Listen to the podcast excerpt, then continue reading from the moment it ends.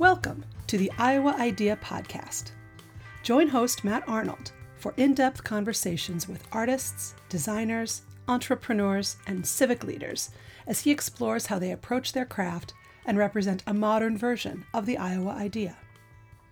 The Iowa idea was originally conceived at the University of Iowa by University President Walter Jessup and graduate dean Carl Seashore in the 1920s the Iowa Idea brought together practicing artists and scholars to produce a new form of collaboration.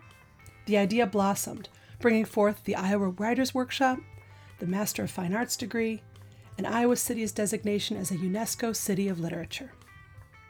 Nearly a century later, the Iowa Idea podcast explores modern collaboration, craft, creativity, innovation, and persistence.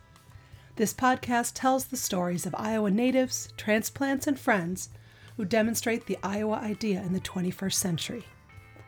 The Iowa Idea podcast is produced in Iowa City by Spark Consulting Group.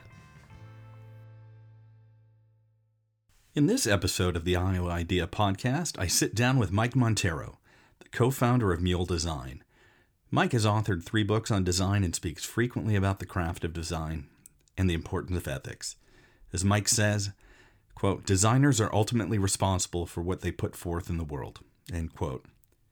Mike has recently started Quarantine Book Club with Erika Hall. Highly recommend that you check that out. And I want to thank Mike for joining me on the Iowa podcast, and thank you for taking the time to listen.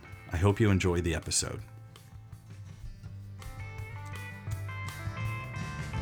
Thanks so much for for joining me today. I really appreciate it. Uh, this is my Terry Gross inspired opening that gives you a lot of room. So, if you don't mind, could you just tell tell me and tell the uh, the listeners of the uh, Iowa Idea a little bit about yourself? Um, I'd love to, and but first off, thanks so much for having me, Matt. It's a it's a pleasure to be here on the Iowa Idea. Um, great podcast. Um, so I am I'm a designer. Um, I have I'm I'm old, so I've been designing things for a long time. Um, I've seen you know lots of ups and downs in the design industry. I've you know started life as a, a print designer. Um, actually, I started life as a child, but I don't think we're going back that far. Um, I started life as a print designer and then became a web designer, and you know whatever the hell we're called now can I say hell in Iowa? Yeah, use use all the language you want. We're we're home of the Writers Workshop. The very very foul language and and ideas are welcome. That's right. You know, Iowa gets a bum rap, doesn't it? But there's things that come out of Iowa. That's right. Right. Because God knows nothing goes in.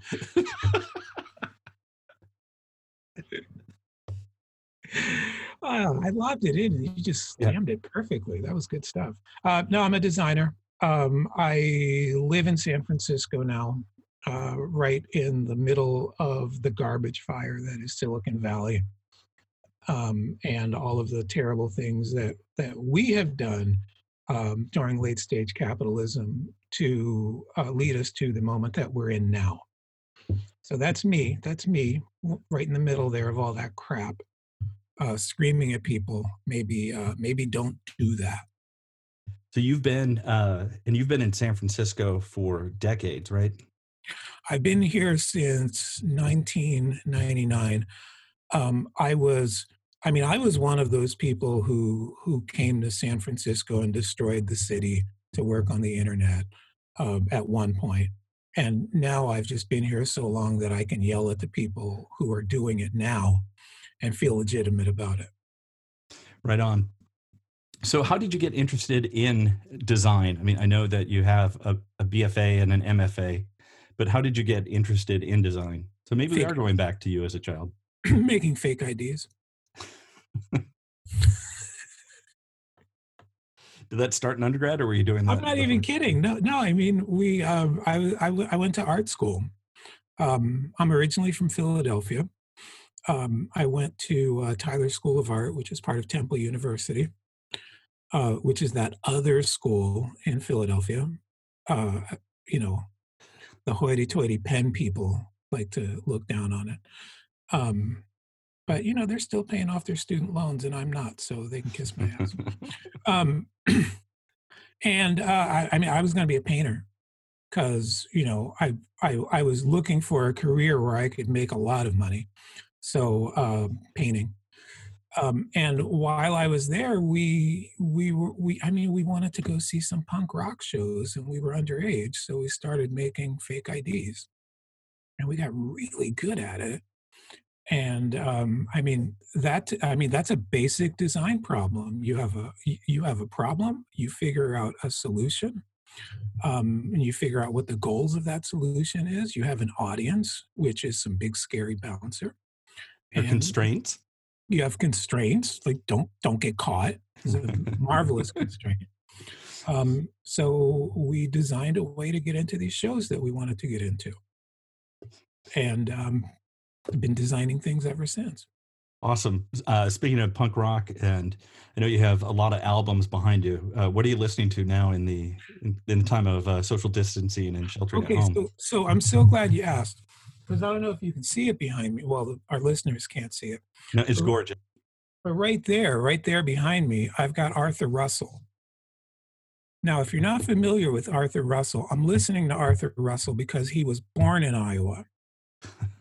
he was born in Oskaloosa, Iowa. Right on. Is that a place you're familiar with? Yes. There yes. you go. So he was born in Oskaloosa in um, 1951. Uh, he got out of Iowa as as uh, fast as he could and went to New York City, um, which is the right direction to make that move in. I don't know what kind of idiot would move from New York to Iowa, um, but he did that um, and he he's a cellist. He's a trained cellist, and um, all around weirdo. Made fantastic music. Uh, didn't make a lot of it, and died unfortunately at age forty of AIDS in New York. So there, you're enjoying the music. It's fantastic. Everyone in Iowa should know who Arthur Russell is. Well, this podcast is going to help. There's going to be seven or eight more people after this. There you go. That's that's half the state. That's right. That's right. Yeah. Uh, so you moved from uh, doing uh, uh IDs. Was that part of your portfolio to get into the BFA program? Uh, no, because I faked my entrance letter too.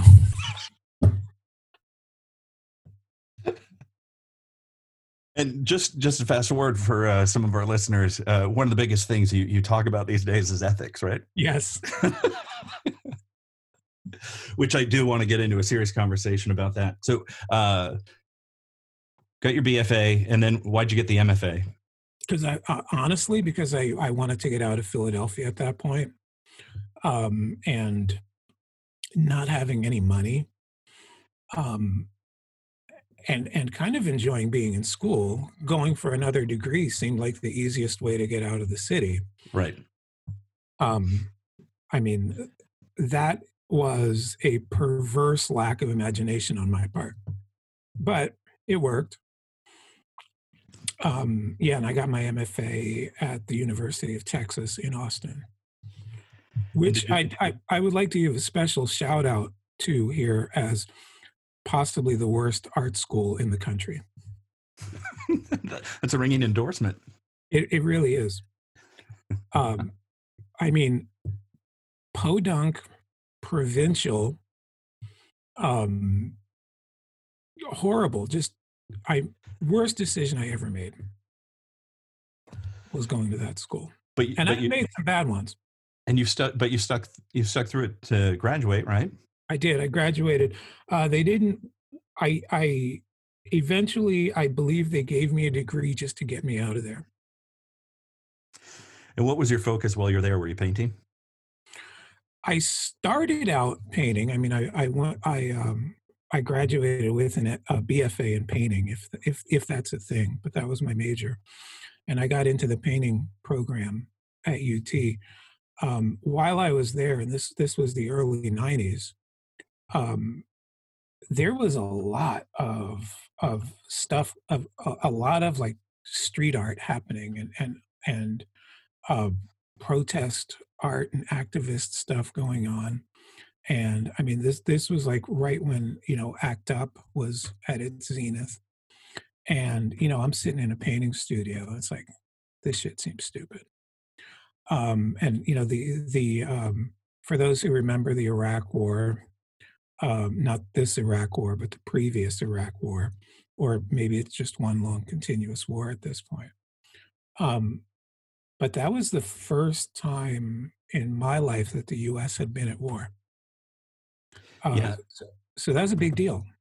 And I, I was an undergrad then, so just a couple years younger than you. But that was I, I remember that being a big a big deal on on campus, and uh, it seems it almost seems strange now looking back that it was more of an anomaly. Right, I think before that it might have been like the uh, like a a scuffle here and there, but right, right. and and like now, I mean, now it's been this, this ongoing from 2001, right? That it really hasn't stopped yeah, nonstop war. Um, but that was that was the first time in my life that the U.S. had been at war. Um, so I I decided I, I wanted to I wanted to make street art. I wanted to make like posters and we paste them out on the street and shit like that, and make stickers and and and angry things. Um, and to do that, I needed to. Um, how do you how do you make letters?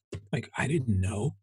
Um, so uh, um, I started like scouting around the school, and um, I found um, I found a room in the basement where they kept all the Macs.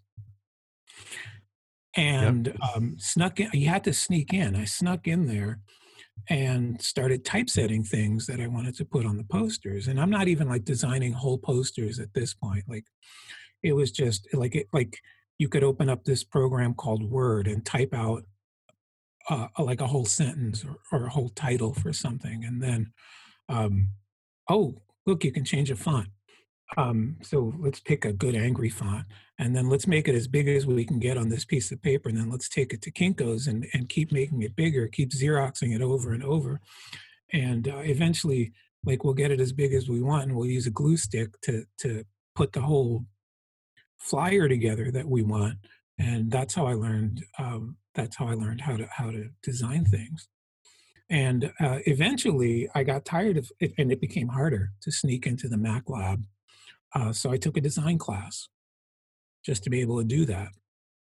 Uh, and then I got sucked in because at that point, um, at that point, doing things like that seemed a lot more important than anything that was happening up in the painting studio. Yep. I enjoyed it more. I got a rise out of people. I enjoyed getting a rise out of people. Um, and one of the reasons that I say that um, the art school at UT Austin is the worst in the world, uh, they did not take kindly to uh, a, a grad student in painting deciding that they wanted to focus on something else completely. Uh, growth growth was a bad idea in school. It's not something that you want to do in school. It's something that's frowned down on somebody uh, learning and experiencing any sort of growth. So, so uh, question for you because I, I know this has come up in some of your talks, and uh, when it just uh, it sounds like a big influence for you was Victor Papanek. Yeah but where did where were you exposed to his his work? And i'm kind of in the, the longer kind of form of this question is also i'm i'm really curious with designers today that i feel are missing some really big foundational elements that and de- in-depth thinking. But first i'm just kind of curious on where you were exposed to papanek uh, my wife erika hall. Okay. Um, we had uh, we had started working together. Um, we met at a small design agency and eventually started our own design agency. And, you know, I'm going off on rants all the time. and uh, eventually she's like, you know, your rants are starting to sound like this guy's rants. Uh, but, but, you know, not as refined. right. right. Um, so have you ever heard of this book? And she turned me on to Design for the Real World. And um, I read it and I was like, holy shit, this like how how was this book not handed to to every designer on day one of design school? Right. Um, and, and, for me, it was actually a, a, friend of mine in Minneapolis who was a student in the School of Human Ecology. Uh, he said that was the the best book, he, and that was required reading for him. So, you know, that was a stroke of luck for him. He said it wouldn't have been he wouldn't have been exposed to it if it wasn't for his particular curriculum. But he he also manages large design teams, and he still thinks that's some of the best thinking. Yeah, towards design. When uh, when I first uh, got exposed to design in an academic in school, um, I mean the, the big thrill of the day was, hey, we have Macs now. Um, I came along right as we were transitioning from like exacto knives and you know burning our arms with wax and shit like that and all of a sudden here's these these clunky little like chubby towers that um, made type for you and and other things. Uh, so we were we were all way too busy being excited about this new technology. It was, it was an entire shift in the industry. And um, i mean of course we were. It made total sense. Like that that was that was a seismic shift in in how we were going to make uh, design stuff, how we were going to design things at that point. Uh, so I'm not surprised that everything else went by the wayside. Yeah, that's um, kind of similar time here. This would have been 90, 91, 92 school year. During my undergrad, uh, it was a literature course. It was, uh, uh, but the whole course we looked at um, the Columbian Exposition of 1893, Chicago World's Fair, and but we were doing it in a computer classroom uh-huh. and uh, you know all, all of the all these macs were networked and we had to turn in uh, we couldn't turn in a paper we had to turn in interactive projects which we were we were coding html and uh, mixing that with clarisworks yeah. to, to build presentations yeah. and we had to turn it in on SyQuest cartridges. Oh shit. 40 44 meg do you remember the special sound that a SyQuest platter would make once it once it broke down? It was like the sound of metal scraping against bone, and you realized, God, my semester's project is on that thing, and it's not coming back. Right, there was no cloud backup. No, it was like. so wait a minute, you were you were an undergrad in the early '90s? Yeah. Yep how are you younger than than me? You've got some Iowa miles on you. Ridden hard and put away wet. Yep. Yeah. Well, I mean, the um, I'm I'm looking at Matt on video right now. Uh, you won't know it on the podcast, but let me tell you, uh, he has not aged well. Uh, as my dad always told me, I had a face for radio. Right. You do. Yep. I mean, we both do. Let's be fair. Let's be fair. This is there it, there are many places in the world right now where where good looking people are congregating talking to each other. This is not one of them. So uh, one of the topics i want to uh, jump to is uh, some of the cool stuff you're doing with quarantine book club. And uh, if you don't mind just walking me through quickly how that sprung up because you you really really had something interesting for a lot of folks staying at home. And uh, also want to find out what you've what you've learned, what might be some of the uh, unexpected outcomes. Oh, I, am happy, more than happy to talk about this. This is this is my life right now. I'm I'm America's favorite cam girl. Um, so we've been quarantined or sheltered in place or whatever you want to call it, or our freedom stolen away from us, as the Branch Covidians are saying, um, for five, six weeks maybe. And most of our revenue at this point comes from, uh, when I say we, I mean me and my wife, we're Mule Design. It's just the two of us now, uh, which is a whole nother story that we could go on yeah. about for hours. Um, but most of our revenue right now, or, or up to six weeks ago, came from doing workshops and doing talks, uh, the occasional strategy project, um, but mostly, if I wanted to earn money, I went on a road. I hopped on a plane.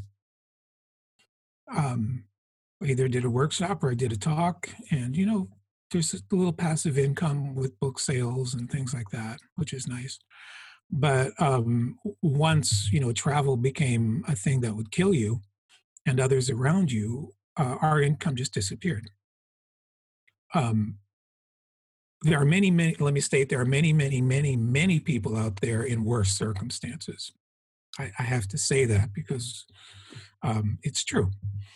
I mean, we're fine, but we we needed to figure out a way to, you know, generate a little bit more income. And I'd always been averse to the video thing. Um, I love being in a room full of people. I love doing talks to giant rooms full of people. I feed off of them. Um, I need their energy. Um, so I've always been like, you know, hell with that. Uh, but but as usual, uh, she realized that I was being an idiot before I did, which is great. You need somebody like that in your life.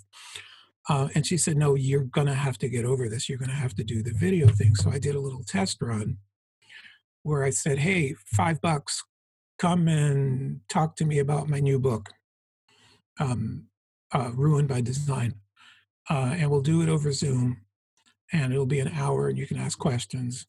and uh, I had about hundred people show up for that, and, and it went really well. I enjoyed it, and you know, best part, you know, I didn't even have to get dressed up and leave the house. Um, and after that, I thought, well, we may have a thing here. Um, I may do this again. Um, and very quickly, that turned into, wait a minute, we might have something bigger than than just us. Um, we may be able to turn this into a platform for other authors because we know a lot of authors and a lot of them and, and, and a few of them had, had books that had just come out they were getting ready to do their book tours and um, i mean having written three books myself there's that moment when i mean you go through like however long it takes you to write your book you go through that time of hell and then there's the moment where you're holding the thing in your hand and you want to take your victory lap and you've earned your victory lap. Right. Um, and you want to go meet your fans. You want to sign some books. You want people to tell you like oh i read this it meant a lot. All that stuff is nice. Uh, and and um, these people were being denied that. And it was the right thing to do. It was absolutely the right thing to do to to call everybody back to their to the, to their homes. Um, but we we figured, well, there's there's got to be an outlet for this. So it took us about three hours from hey, we might have an idea, to quarantine book club being launched, and being uh, and and you could get on there and you could see authors and you could buy tickets. That was like three hours because we were dealing with things that already existed, things that we knew how to use, and um, if it was and if if it was going to be difficult to do or if it was going to take any sort of customization we didn't do it. Like to me i just wanted to use whatever was out there to create something quickly and see what could happen. And we thought this was going to be a two week thing like a two a two week lark. Why did you think two weeks? Was that when we were just when we were thinking that the uh, the virus would go away, or was that I just? I figured I figured at the time two weeks and, and this will be over. This thing will pass over us, and and we'll all be out, you know, going to movies again. Like I remember at, at that point, I still had like a couple of workshops scheduled, uh, one in San Francisco, one in Portland, and I was still thinking, well, we're going to do those. And then, yeah. I mean, there was one workshop. Um, that was supposed to happen this Friday, this coming Friday. And I remember at that point thinking, well, that is months away. Um, I was still going to do, um, I was going to a conference in Mexico City that was happening um, a couple weeks after um, we initially went home. And they were still emailing me thinking, this is still going to, telling me this is still going to happen, be ready. So I think at that point, people were still like in two week crisis mode. Yeah, the the timing for me too was uh, actually right now the uh, uh, information architecture conference is going on, and I was supposed to be speaking in, and it was supposed to be in New Orleans, so I was really looking forward to uh, being in New Orleans, and uh, they switched to digital, and it's recording the the presentation and then doing you know, the, so everybody's doing the best they can digitally but like i said it's it's also a different environment right? Like when you're not in front of Every, people you're not reacting yeah. to people.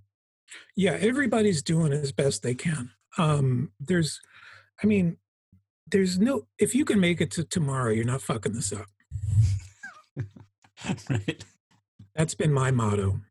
Anything that gets me to tomorrow is a great strategy, even if that includes like, you know, I'm just going to stand here in front of the open fridge and do shots of Reddi-wip until I'm happy. That's absolutely fine right now. Whatever gets you through the night, right? Exactly. Now, I, I do think one of the things that people are, um, I think it's important to accept, and it's not easy. That's not the same as it being easy. Uh, that everything is different now.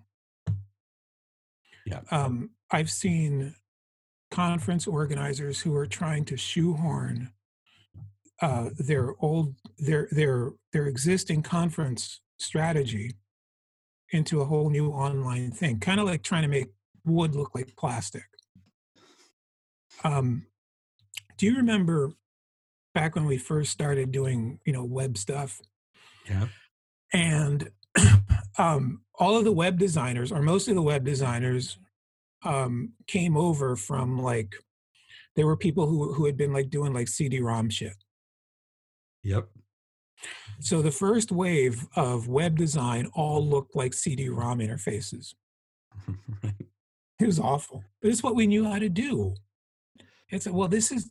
I mean, the CD-ROM stuff is digital. The internet is digital. What's the difference? Of course, the CD-ROM interfaces are going to work online. It's the same thing. Um, but it took us a while to realize this is a completely different medium and needs to be treated differently. Some people longer than others, obviously. Yep. Um, but I think the people who who um, I think the the sooner we the sooner we decide, well, the past is over. Um, what's available to us now that we can use, and try to figure out how to best make that medium work, and um, figure out like what works really well over over things like Zoom or stuff that we haven't even discovered yet. And and I'll tell you, people are already getting burned out, burned out out of Zoom. Yeah. Yeah. It was it was real exciting for a couple weeks. right. Real exciting. And then and then the virtual background thing was was not novel enough to carry Oh the God, day, let right? it go. Let it go. You are not on the enterprise. Ah, as far as you know, I could be anywhere. It's the magic of the internet. Uh, so one of the things I really appreciate about your work and your three books, uh, and from my perspective, uh, for what it's worth, recommend them highly to anybody interested in design uh, for a couple of reasons. One, I think the information you give is great. Feels like there's a lot of tough love in there, Mike, uh, especially when combining it with some of your talks. But I think that what I love from uh, design as a job through ruined by design is a str- and i just want to one uh maybe i'm poking the bear here but uh you're in san francisco in silicon valley how's jack I'm sure Jack's fine. I am absolutely sure Jack is fine. Jack is making a ton of money right now. Folks like Jack are benefiting from this. I mean, I saw something in, I saw uh, an article the other day about how much uh, money Bezos has made during quarantine. Um, it was, I mean, it was, it was in the multiple billions. It was 15, 16 billion. So Yeah. they're benefiting from this shit. I mean, I'm spending a lot more time on Twitter now than you know I was when I could walk around and go places. So I'm sure Jack is benefiting from increased usage. right yeah one of the things that's killing me uh, right now is um just as a small business owner as i'm just seeing seeing more published about where all the sba money and small business money is going i don't know if you saw like how much ruth chris steakhouse is Yeah, I mean, we should we should have we should have opened up a Ruth's Chris franchise. and with the promise of bringing more employees in the future not now right we could furlough everybody but we'll bring them back later yeah, and um, I mean, I know a lot of folks who who have been getting fired or laid off or whatever nice terms you want to put to it, um, and you know they don't have jobs anymore. Uh, meanwhile, I've got a kid here who has who works at a grocery store who's going in four days a week, yeah. And um, I mean, she comes back and she tells me horror stories about customers that she has to deal with on a daily basis and uh, assholes what assholes? Like anybody who's going out there right now and doing like essential work i mean hats off to them and if you ha- if you interact with them at a grocery store or you know a hardware store or something i mean if you if you've ever needed a time to be your kindest self that is it right there absolutely like don't yeah. i mean I mean, she tells me stories about idiots who ref, who refuse to wear masks and like get up close and talk to her, and you know she's manning a cashier and she can't move back that much. Right. Yep. And and they're leaning into her wearing masks, and I mean, I I personally want to go you know find these people, uh, and you know hurt them. I know our local grocery store. I think one is that I just feel. Uh, a lot of gratitude for the the folks that are working there, keeping the thing running. But it was interesting how quickly they put up uh, like shields and guards to try to protect folks, and they they tried to uh, tape off like different six foot areas, and also try to make uh, aisles one way, and that yeah. evolved pretty quickly. Um, and also trying to give seniors uh, a shopping time uh, before everybody else is let in. But that was they call it boomer hour. Boomer hour. Boomer okay. hour. um, question for you on Ruined by Design. Uh, how did you get the Amazon message on the book? So for folks that don't, there, there, there's a message that workers can unionize. You, you give them a, and so it's for. It's right on the cover. Yeah. So it's it's either for the humans or the robots in there, right? But they they see it every time they have to pack and ship, right? There are there are plenty of humans on that line. I mean, if you you read the horror yep. stories, you know that there are humans who come in contact with that book. Um, and I just uploaded a new a new cover. I uploaded a new cover, and there was a message with uh, a URL for um, the AFL-CIO's How to Form a Union uh, page on their website. And every human who comes in contact with that book while it's being printed and shipped uh, sees that URL. That's awesome. Uh, well, it's awesome and it's not awesome. I mean, well, I appreciate what you're doing. I guess I try. I try, man. Um, yeah.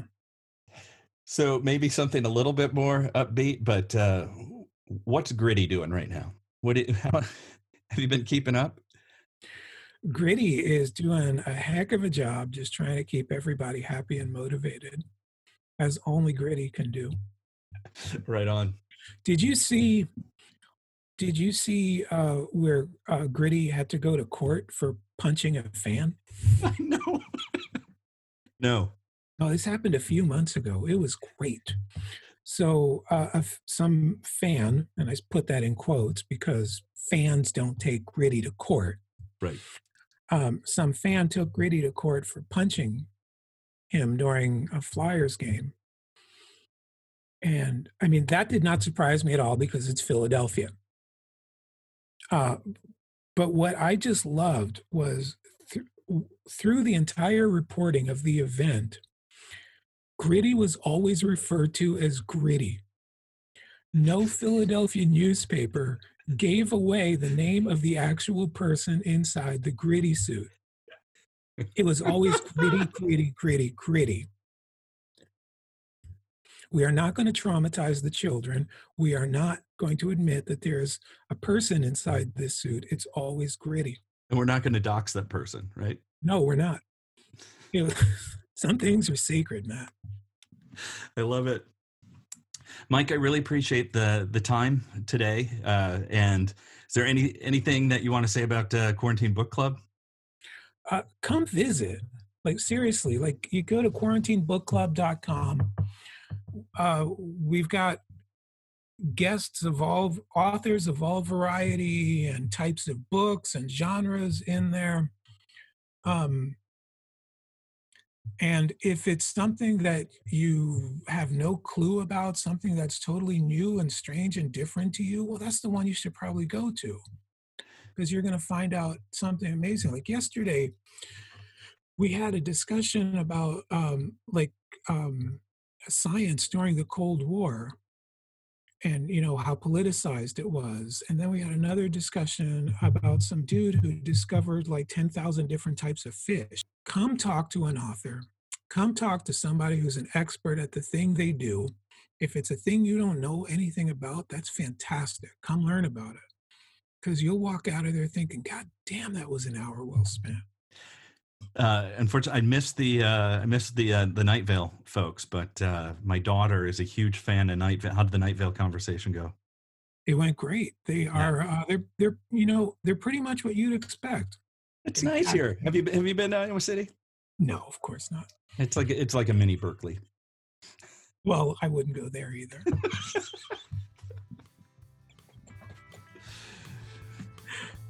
Mike, thanks so much for the time today. I really appreciate it. Uh, it was a pleasure. Thanks so much for having me on.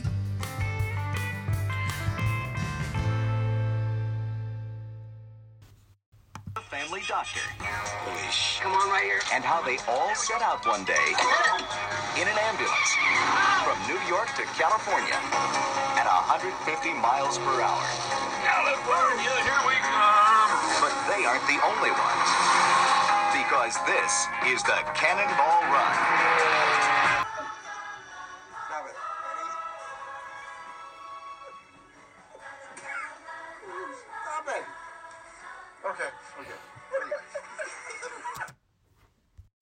It's both weird. were taking you know, a hit. You know, sometimes I wonder if if he just says stuff without thinking about it. He absolutely does, right? I mean, it's Oh, neurosyphilis. Yeah, we Yeah. can talk about that for a while. That's what today's episode is going to be about. Welcome to neurosyphilis with Matt and Mike stuff. That's good. That's good content. oh yeah, yeah, that'll be in there. Okay, good. It'll be like the uh, uh, the out outtakes of Cannonball Run. Right. I know. I'm very familiar with those.